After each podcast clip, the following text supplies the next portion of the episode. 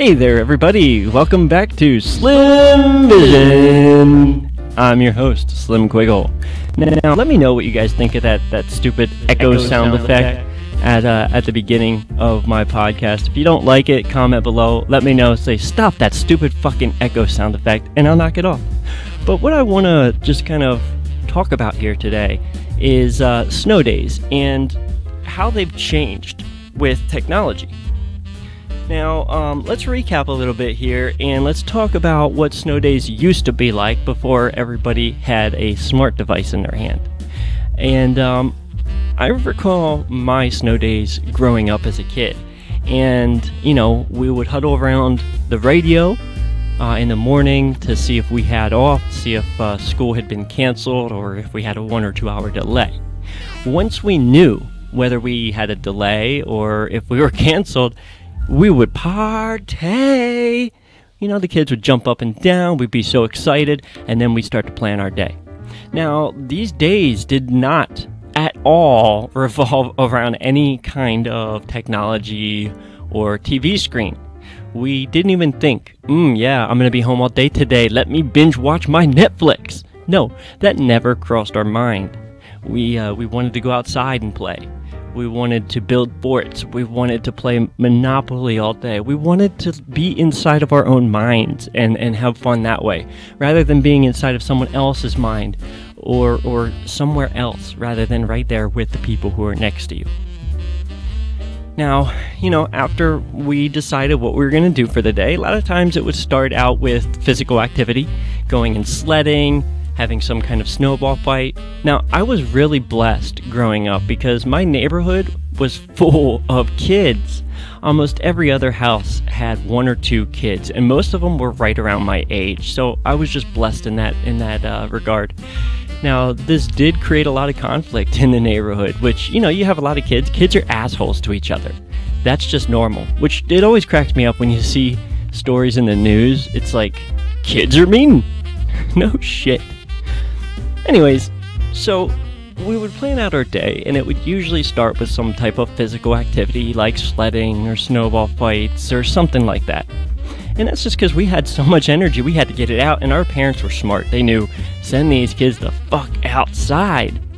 Now, me growing up, I was always very entrepreneurial, so I was the kid knocking on doors, trying to shovel your driveway for some money. I mean, that, that was me my whole entire childhood. I was always trying to mow lawns and shovel driveways. Yeah, I'd normally have one or two other neighborhood kids tagging along with me, uh, you know, to, to just like suckle off by the teat of my entrepreneurship. but um, once we were done with shoveling driveways and what have you, we'd be pooped. We'd come home, and usually my mom would have some kind of chocolate milk ready, some kind of snack, because she knew, she knew we were out having fun, and she wanted to provide a safe place for us to come back to. Now, once we came back, you know, we'd throw our clothes in the dryer, we'd shake everything off, and sit down. Now, a lot of times we wanted to play Nintendo, and my mom was very smart. She knew the ramifications of allowing your child to pick and do whatever he she wanted to do. If we played Nintendo, she would always limit it to a time range. And and thank God she did because she taught us how to moderate our time on electronic devices when we were young. She taught us that moderating and moderation is the right way to go. Now, after we were told that we were only allowed a certain amount of time on the Nintendo, which it was almost always a little bit less time than what we actually needed to be able to finish a game. And she knew that. She was smart. So once we were disillusioned from continuing or trying to play a, a, Nintendo game or, you know, something on a Game Boy, we would then spread out the board games. And we always had a gigantic chest, wooden chest full of games. You would open up the chest, and I still vividly remember the smell when you would open up that chest. Do you have any kind of memory of a smell like that, which just gives you that nostalgia of a snowy day where you don't have school and you're just hanging out with your family? I find that some of those memories triggered by smell are some of the best memories that one can have. Now, normally we would pull out Monopoly because you've got all day, and Monopoly is one of those long games.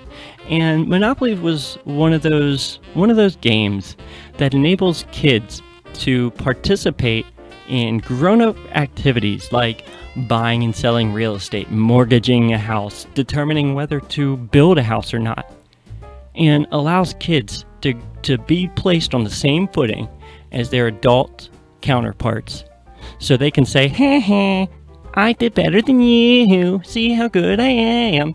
And it's that confidence that kids need in order to go through life in a smooth way.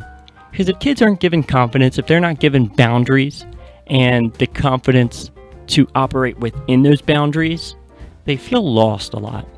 And I see that happening to a lot of youth today is they, they feel lost, they look lost because they weren't given the boundaries, they weren't given the time frames to moderate themselves. So, once we would start playing Monopoly, you would get really into it. And sometimes you would just lose track of hours upon hours at a time. You'd look up at the clock and you'd go, wow, man, it's almost evening, it's almost dinner time. So after playing Monopoly or a board game all day, now what you would do is you'd wind down, you'd eat your dinner. And sometimes your friend would be over too because you, you couldn't get him home unless you had four wheel drive or a monster truck with a plow. Who was at your house stayed at your house for the night. Now, I had a birthday one time over one of these snow days, and it ended up that I had like 10 kids having to stay two or three days because it had literally snowed six feet overnight. Now, that was one of the biggest snowstorms ever. It was mid 90s, I want to say like 94, 95, 96, somewhere in there. But it happened during my birthday. And it was one of the best birthdays ever because we got to go out, we got to we got to do our sledding, do our snowball fights, come in, drink our hot chocolate, play Monopoly or whatever board games we wanted to play, and then eat and relax and talk about it.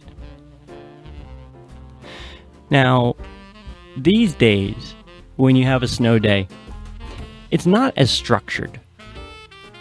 Kids seem to want to be on their phone, want to watch YouTube, want to watch cable. That's not what snow days are for.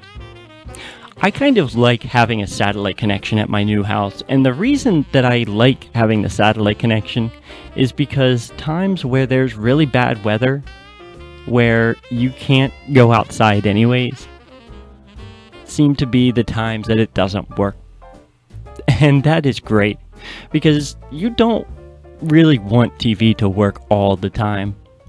Because if it works all the time, you become a slave to it. It's very similar to going from cable to on demand. Like cutting the cord and getting rid of your cable provider and just dealing with the internet. I found when I did that, you actually have to know what you want to watch. You can't just put on a channel and drone out to it. You actually have to search out what you want to watch. And that is a good thing because it makes you actually think. It makes you run through your mind what do I want to learn? What do I want to focus on right now? And that's very similar to growing up in snow days and why it's a good thing to have a little bit of structure, but at the same time, not have a screen to stare at and dull your brain. Now, kids these days, when they have a snow day, they wake up and they look at their phone, and if they don't have a text from the school, they have to get to the bus. It's totally different than waiting around the radio. Now, of course, if the kids are young enough, they might not have a cell phone yet, and they probably still need to actually gather around the radio. And that's a godsend. Please don't give your young children cell phones. The ways it changes their brain is not well documented yet. And everything that I've seen so far shows how negative it is on a young developing brain. Now, I don't fully understand why yet, but I do feel that it has to deal with the boundaries and the moderation. Because those two things are important lessons to learn as you're growing up, and if you don't learn them, you end up not moderating. You end up not knowing your boundaries, and you will continuously cross the lines of what's acceptable and what's not acceptable. And a lot of times that will upset the people around you. So, I've found a connection between how we treat our snow days growing up to how our children are raised to how they treat others in their life when they get older. And if you give them the boundaries and the structure of a snow day, of an old school snow day, and you don't let them access their phone, and you act like the blizzard is so bad that the phone won't even work, it gives them a little bit more structure. It gives them a little bit more ability to use their imagination and create a world that may not exist. Kind of like they're playing a role playing game, Dungeons and Dragons. You give them you give them a loose construct of the world and let them fill in everything inside of those boundaries. That gives them a structure set and it also allows them to play around inside of of a universe where they can create and do anything they want. Now, I know that's not the same thing as playing Monopoly, and there are tons of other games out there that are just as good for a child's imagination and confidence and structure besides Monopoly. It's not the only one. For God's sakes, play Dungeons and Dragons with your kid. If you're into that kind of thing, that can be even more beneficial than Monopoly. But I used Monopoly as an illustration because so many people can relate to it. So many people have grown up playing Monopoly with their family, playing Monopoly on snow days, that it really cuts right to the heart of what I'm talking about because many people have had this exact experience that I'm talking about right now. And if you've had this experience and you're not giving it to your children, you are doing them a disservice. I realize that it's a different generation and kids might not want to do the same things that their their mother and their father did growing up. But if you felt that it was beneficial to your childhood, it would be remiss for you not to give that same benefit to your child, to give them a leg up, to give them confidence in life, and to give them boundaries so they can create a world of their own within those boundaries. So I just want everybody to think about how they treat their snow days moving forward, how their kids interact with the family during a snow day. Because I find it's very vital and very important for the beneficial growth of a child. So, everybody, that's all I've got for you here right now. And I hope you join me another day I hope you do. I hope you do. I hope you do. So please come back to check out Slim Vision.